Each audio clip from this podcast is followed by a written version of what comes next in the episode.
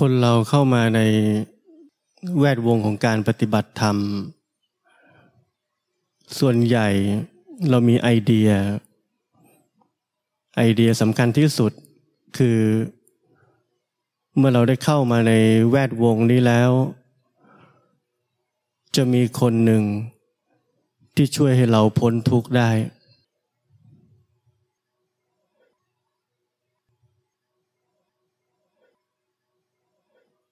มีคนมาถามผมว่าเราจะต้องปฏิบัติทำยังไง ต้องทำยังไง เพราะที่ผมเคยทำมาทั้งหมดนั้น ผมก็ยังทุกข์อยู่ อาจารย์ช่วยแนะนำหน่อยว่าจะต้องทำยังไง วิธีปฏิบัติแบบไหน ที่ผมจะพ้นทุกข์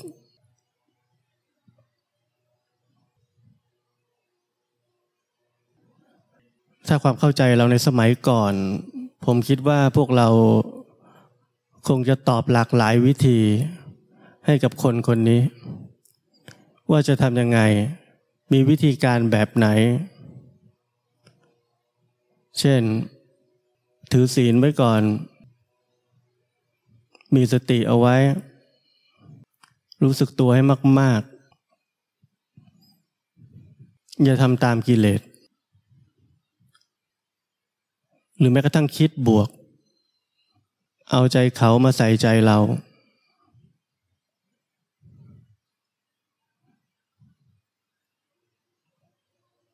สิ่งทั้งหมดที่ผมพูดไม่ได้เป็นเรื่องผิดหรือไม่ดี แต่ผมอยากให้เราเห็นโครงสร้างของการที่มนุษย์คนหนึ่งมีความทุกข์ แล้วสิ่งที่มนุษย์ทุกคนต้องการคือความพ้นทุกข์ เราทุกคนต้องการเหมือนกัน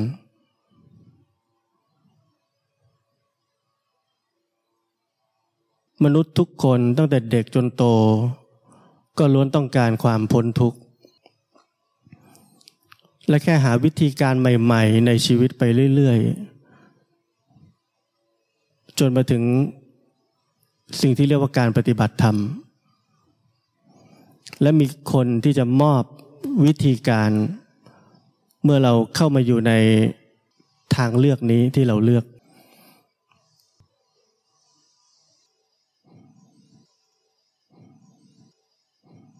เพราะนั้นเข้าใจโครงสร้างนี้ โครงสร้างที่มีอัตตาหนึ่งอัตตาที่เป็นทุกข์ และ ดิ้นรนแสวงหาวิธีการ ที่จะทำให้อัตตานี้พ้นจากทุกข์ และมีคนนำเสนอ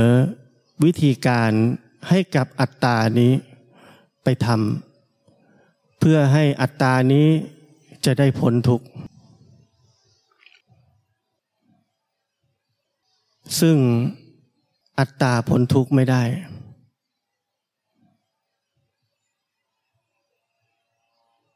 ไม่มีใครเคยบอกเราว่าอัตตาพ้นทุกข์ไม่ได้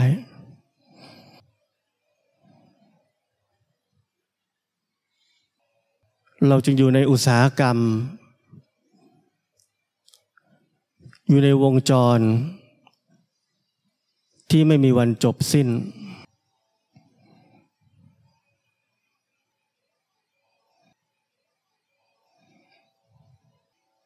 เมื่อมันไม่มีวันที่จะจบสิ้นได้ ชีวิตจะมีข้อมูลใหม่ ๆ เข้ามา เช่น เพราะเรามีเจ้ากรรมนายเวรเราต้องไปขอโทษเจ้ากรรมนายเวร เรามีบาปเยอะ เรามีบารมีน้อย เราต้องทำอะไรมากกว่านี้ ทำทานมากกว่านี้ อึดมากกว่านี้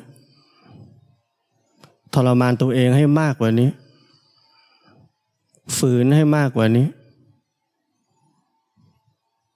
ศีลเรายังไม่ดีพอ เราต้องรักษาศีลให้เคร่งครัดกว่านี้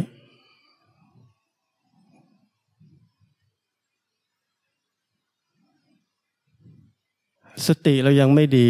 สมาธิเรายังไม่ดี อะไรอะไรเราก็ไม่ดีสักอย่าง ทุกอย่างถูกเพิ่มเข้ามา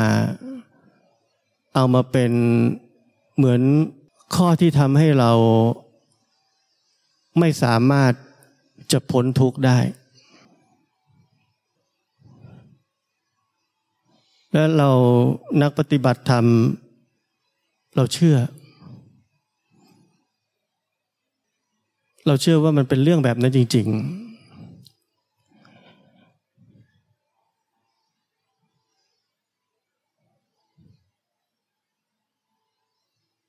เพราะนั้นวงจรของ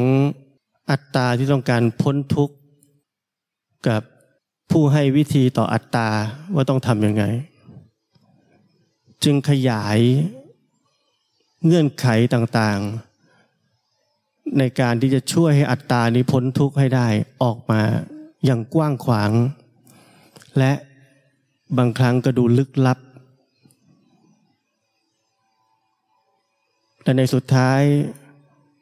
จึงไปในเรื่องของไสยศาสตร์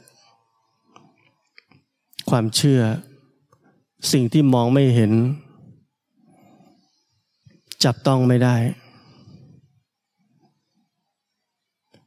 และทั้งหมดคือความหวังของมนุษย์คนหนึ่ง ที่จะพ้นทุกข์ มนุษย์คนหนึ่งต้องการพ้นทุกข์ และถูกสร้างความหวัง ว่าวันหนึ่งจะพ้นทุกข์ได้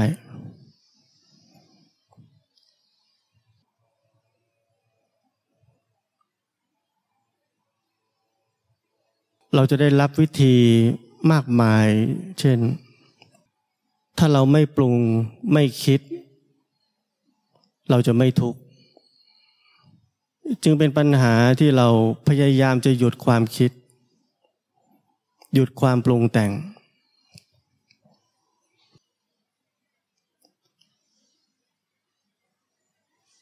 แล้วเมื่อเราทำได้มันให้ผลจริง ๆ ว่าเราไม่ทุกข์ มันจึงยิ่งตอกย้ำความเชื่อของเรา ว่าอัตตานั้น จะสามารถพ้นทุกข์ได้จริง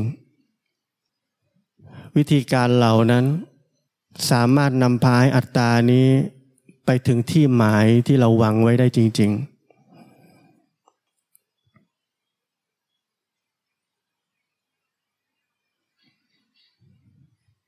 เพราะนั้นในตลอดเวลาที่เรามีไอเดียเกี่ยวกับว่าเราจะเป็นคนที่พ้นทุกข์ จึงมีเรา ที่พยายามที่จะทำการปฏิบัติธรรม ตามวิธีต่างๆ อยู่ตลอดเวลา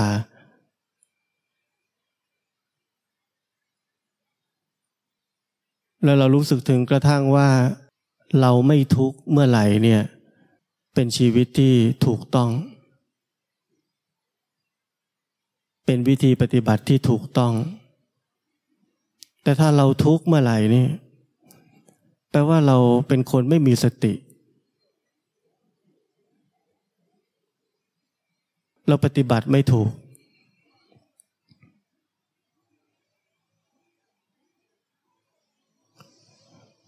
เพราะฉะนั้นเราเห็นไหมว่าอัตตา มีอำนาจที่ยิ่งใหญ่ ที่ครอบงำชีวิตเราได้มากขนาดไหน นี่คืออำนาจของมัน นี่คือพลังความครอบงำของมัน มันครอบงำได้แม้กระทั่งสิ่งที่เรียกว่าธรรมะ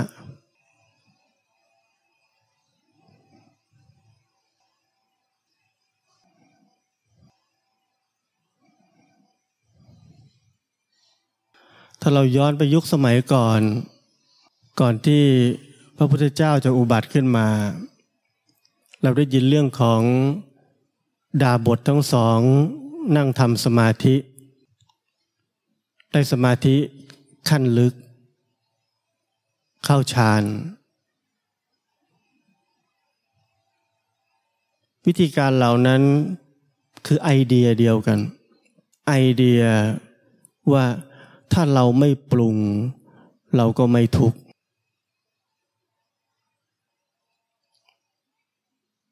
ไอเดียเดียวกัน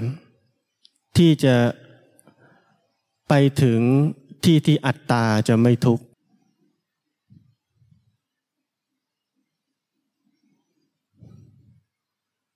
เพราะนั้นเข้าใจ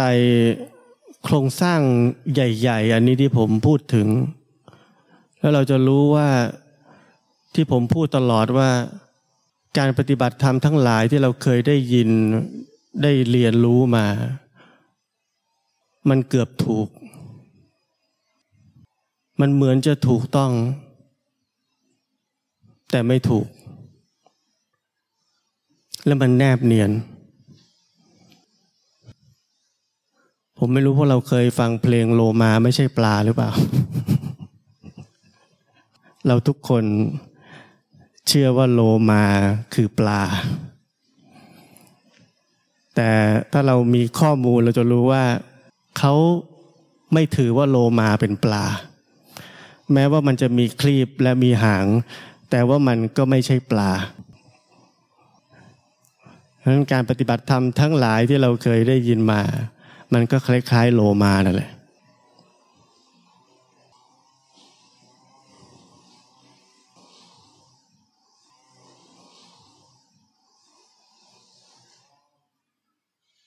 เพราะนั้นนี่คือบรรยากาศใหญ่ ที่เมื่อมีคนมาถามผมว่าจะต้องปฏิบัติทำยังไง ที่เราจะพ้นทุกข์ได้ เป็นคำถามที่ถามง่าย แต่ตอบยาก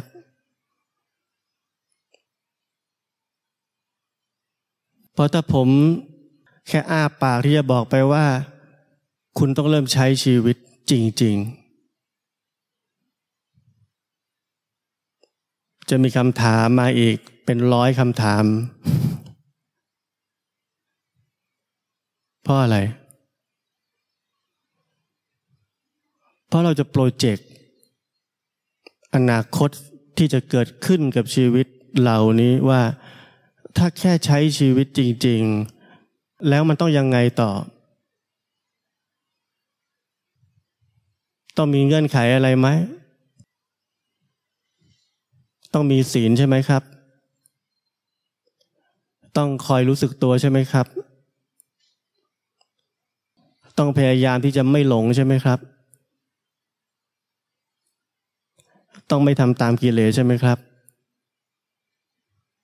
แล้วถ้าผมบอกว่า แค่ใช้ชีวิตเราจะเข้าใจทุกอย่าง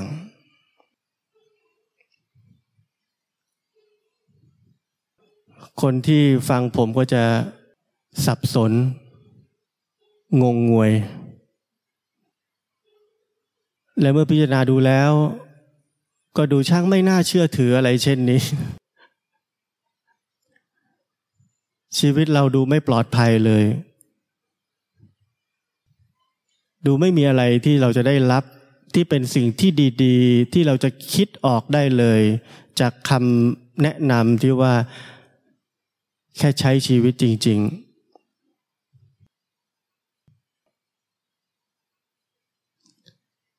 เพราะนั้นด้วยความไร้แก่นสารของคำแนะนำที่จะบอกว่าแค่ใช้ชีวิตนั้น จึงทำให้อัตตา รู้สึกไม่ปลอดภัย และคิดภาพอนาคตไม่ออกว่าจะเกิดอะไรขึ้น ในทางที่ดี อัตตานั้นจึงต้องวิ่งกลับไปหาระบบที่ให้ความปลอดภัยกับตัวเอง คือระบบของไอเดียต่างๆ ที่ถูกสร้างขึ้นมา ที่เรียกว่าวิธีปฏิบัติธรรม ที่เรียกว่าเงื่อนไขต่างๆ ในชีวิต ที่ฟังแล้วดี อัตตาจะวิ่งไปที่นั่น เกาะกลุ่มอยู่ที่นั่น เพราะอัตตาต้องการเพียงอย่างเดียวคือความปลอดภัยสูงสุดในชีวิต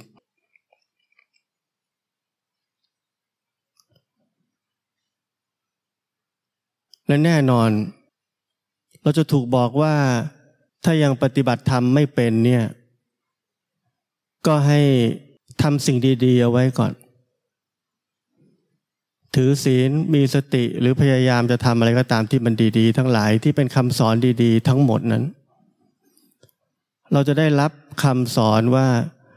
เพราะอย่างน้อย เราตายไป เราจะได้ไปสุขติภูมิ เพราะนั้นนี่คือกับดัก นี่คือกับดักของอัตตา เรายังคงอยู่ พอเราพ้นทุกข์ไม่ได้ งั้นกูไปสุคติภูมิก็ยังดี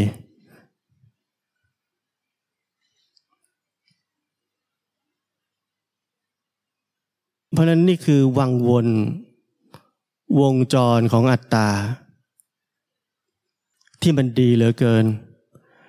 ที่สังคมแวดวงการปฏิบัติธรรมให้การยอมรับอย่างยิ่งว่าเป็นสิ่งที่ถูกต้อง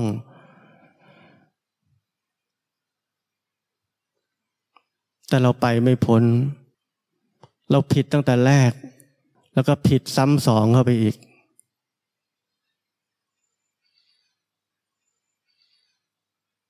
ผมเคยบอกเราทุกคนว่า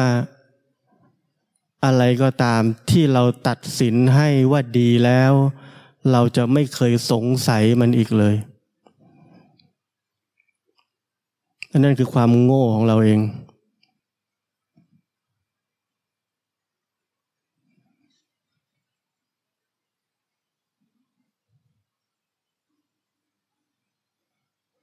เพราะนั้นการปฏิบัติธรรม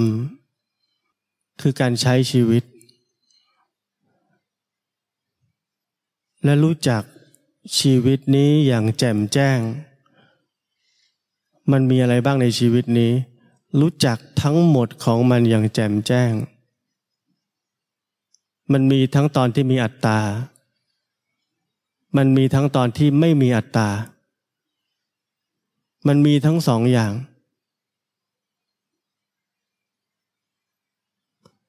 และไม่มีใครต้องการจะทำอะไรกับมัน มีแค่การรู้การเห็น ว่าอัตตานี้ มันเป็นยังไง มันทุกข์ได้ยังไง ตอนไม่มีอัตตามันเป็นยังไง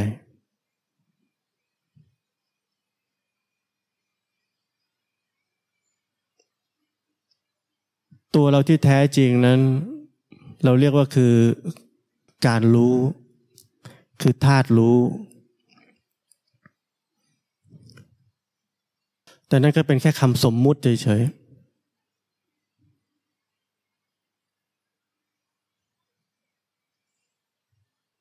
แม้กระทั่งตัวเราคือความว่าง มันก็เป็นแค่คำสมมุติเฉยๆ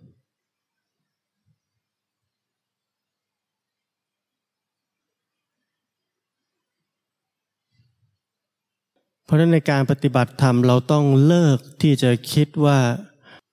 เราคืออัตตา มาปฏิบัติธรรม แล้วเราจะได้อะไร เราจะไปเป็นอะไร เราจะไม่ทุกข์ ต้องเลิกคิดเรื่องแบบนี้ทั้งหมด เรื่องเหล่านี้ทั้งหมดมันไม่มีอยู่จริง มันเป็นแค่ไอเดียของอัตตาเฉยๆ การปฏิบัติธรรมคือเห็นการปรากฏขึ้นของอัตตา แล้วสร้างไอเดียเหล่านี้ทั้งหมดในชีวิตของเรา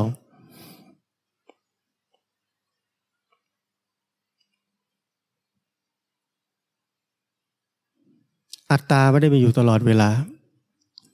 ตอนนอนไม่มีอัตตา หลับไม่รู้เรื่องน้ำลายยืดกลนคลอกๆ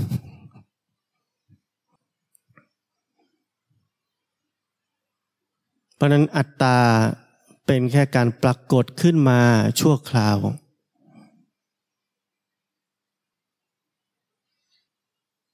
แต่ด้วยมิจฉาทิฏฐิ มนุษย์เราจริงจังกับอัตตา เรื่องมันก็มีอยู่แค่นี้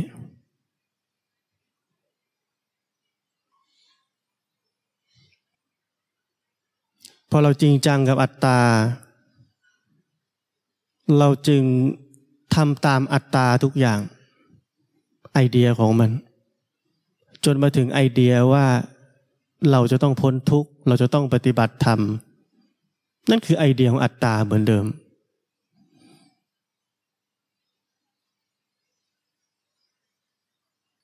ปัญหาคือเราไม่รู้ไม่มีใครบอกเรา เราจริงจังกับมัน เราไม่รู้ว่าอัตตานั้นแค่ปรากฏตัวขึ้นมาชั่วคราว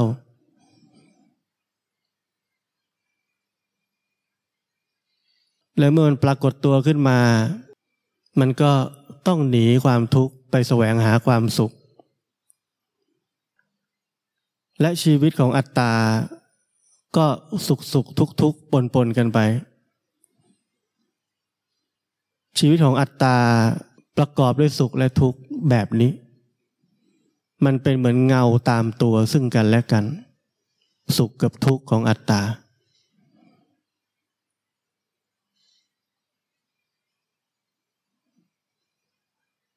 แต่เมื่อเรามีสัมมาทิฏฐิที่จะรู้จักว่าชีวิตเป็นแบบนี้ มีอย่างนี้ เมื่อมีอัตตา จะมีผลผลิตที่ตามมาของมันเป็นแบบนี้ เมื่อไม่มีอัตตาผลผลิตที่ตามมาของมันเป็นแบบนี้ เมื่อมีร่างกาย ผลผลิตที่ตามมาของมันเป็นแบบนี้ เมื่อกินอาหารไม่ดี ผลผลิตที่ตามมาของมันเป็นแบบนี้ เป็นอะไรก็ได้ ชีวิตนี้เป็นอะไรก็ได้ เป็นแบบนี้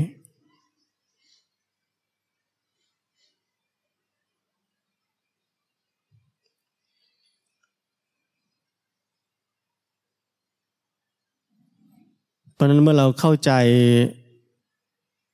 ชีวิต ว่าเราไม่สามารถจะทำลายอะไรได้ ไม่สามารถจะรักษาอะไรให้มันคงอยู่ได้ เราได้แค่ บำบัดมัน ถ้าเราเข้าใจว่าชีวิตนี้ประกอบด้วยอะไรบ้าง เป็นยังไงบ้าง เราก็รู้ว่ามันมีแต่ทุกข์นั่นแหละ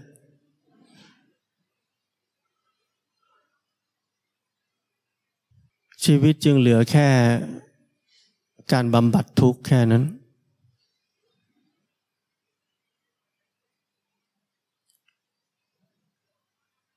มื่อเราเข้าใจแจ่มแจ้งต่อชีวิตนี้ เข้าใจแง่มุมต่างๆของมัน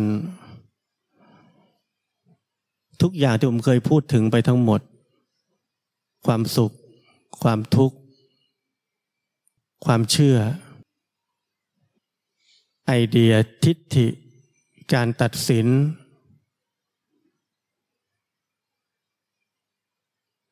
เมื่อเราเข้าใจแจ่มแจ้งในทั้งหมดนี้ รู้ว่าอะไรเป็นเหตุแห่งทุกข์ รู้ว่าความสุข จะมีเงาตามตัวมันคือความทุกข์ หรือแม้กระทั่งรู้ว่าในยะของความสุขนั้นแท้จริงเป็นแค่ผัสสะมันไม่ใช่ความสุข เป็นแค่การกระทบผัสสะเฉยๆ ชีวิตนั้นจะหดกลับ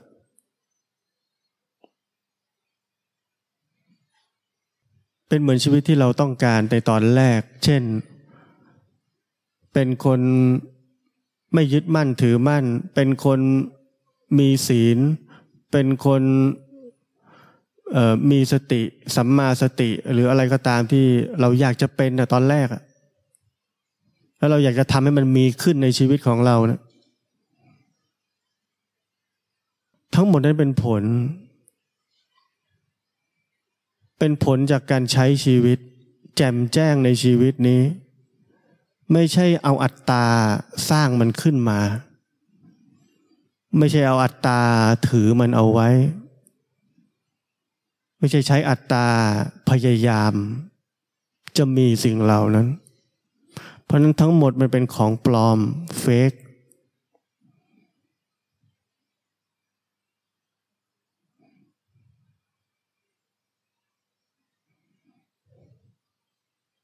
และเมื่อฟังผมแบบนี้ก็ไม่ใช่คิดว่าสร้างภาพขึ้นมาแล้วว่าโอ้ถ้าใช้ชีวิตเสร็จปุ๊บแล้วเข้าใจแจ่มแจ้งแล้วเราจะเป็นพระอรหันต์นั่นแปลว่าจะมีคุณสมบัตินี่นี่นี่นี่นี่นี่นี่ไม่ใช่เรื่องแบบนั้น ชีวิตที่แท้จริงนั้นไม่มีบทสรุป มันเป็นแค่ ชีวิตที่มีความสามารถที่จะแจ่มแจ้งในแต่ละขณะ ในแต่ละขณะ ไปเรื่อยๆ แค่นั้น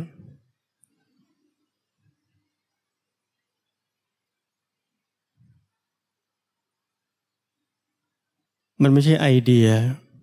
ที่ว่าถ้าเราปฏิบัติธรรม แล้วสุดท้ายเราจะเป็นยังไง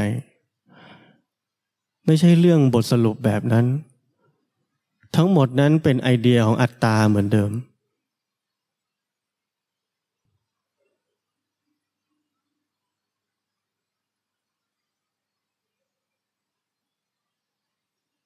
เมื่อเราแจ่มแจ้งในชีวิตเราจะพบว่าอัตตา ส่วนใหญ่ของมัน ก่อให้เกิดทุกข์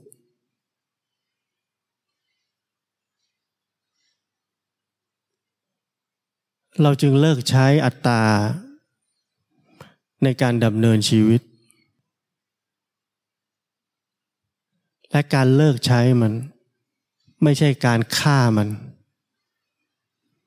ไม่ใช่การทำลายมัน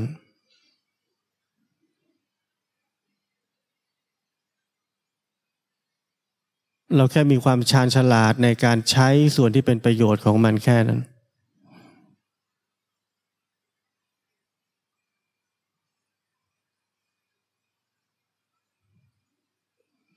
เพราะนั้นชีวิตจึงเป็นแค่ความแจ่มแจ้ง ในทุกสิ่งทุกอย่างที่มีอยู่ และผ่านชีวิตนั้น ผ่านการมีชีวิตที่เหลือทั้งหมด ได้อย่างชาญฉลาด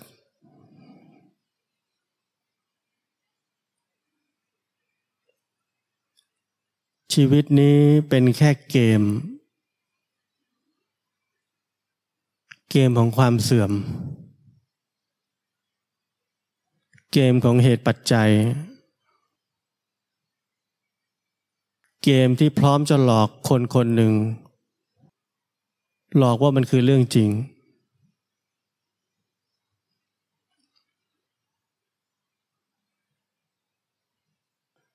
ความแจ่มแจ้งในชีวิตนี้ เปรียบเสมือน เรากำลังนั่งเล่นเกม ผมว่าทุกคนเคยเล่นเกมมาริโอชีวิตเหมือนการเล่นเกม เรากำลังรู้ว่าทั้งหมดนี้เป็นแค่เกม แต่เวลาเล่นเราเล่นจริง เราเล่นจริง ๆ แต่เรารู้ว่าทั้งหมดนี้เป็นแค่เกม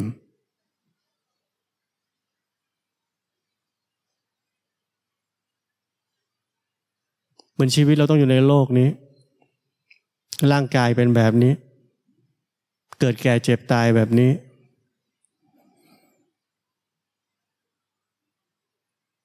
เราต้องผ่านทั้งหมดนี้จริง ต้องผ่านจริง ๆ ผ่านความเจ็บปวดทุกทรมานทั้งหมดจริง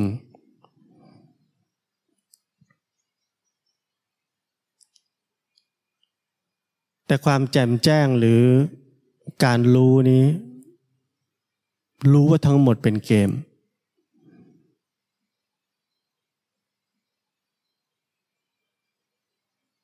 ถ้าเราสามารถเข้าใจแบบนี้ได้ ทั้งหมดนี้คือการปฏิบัติธรรม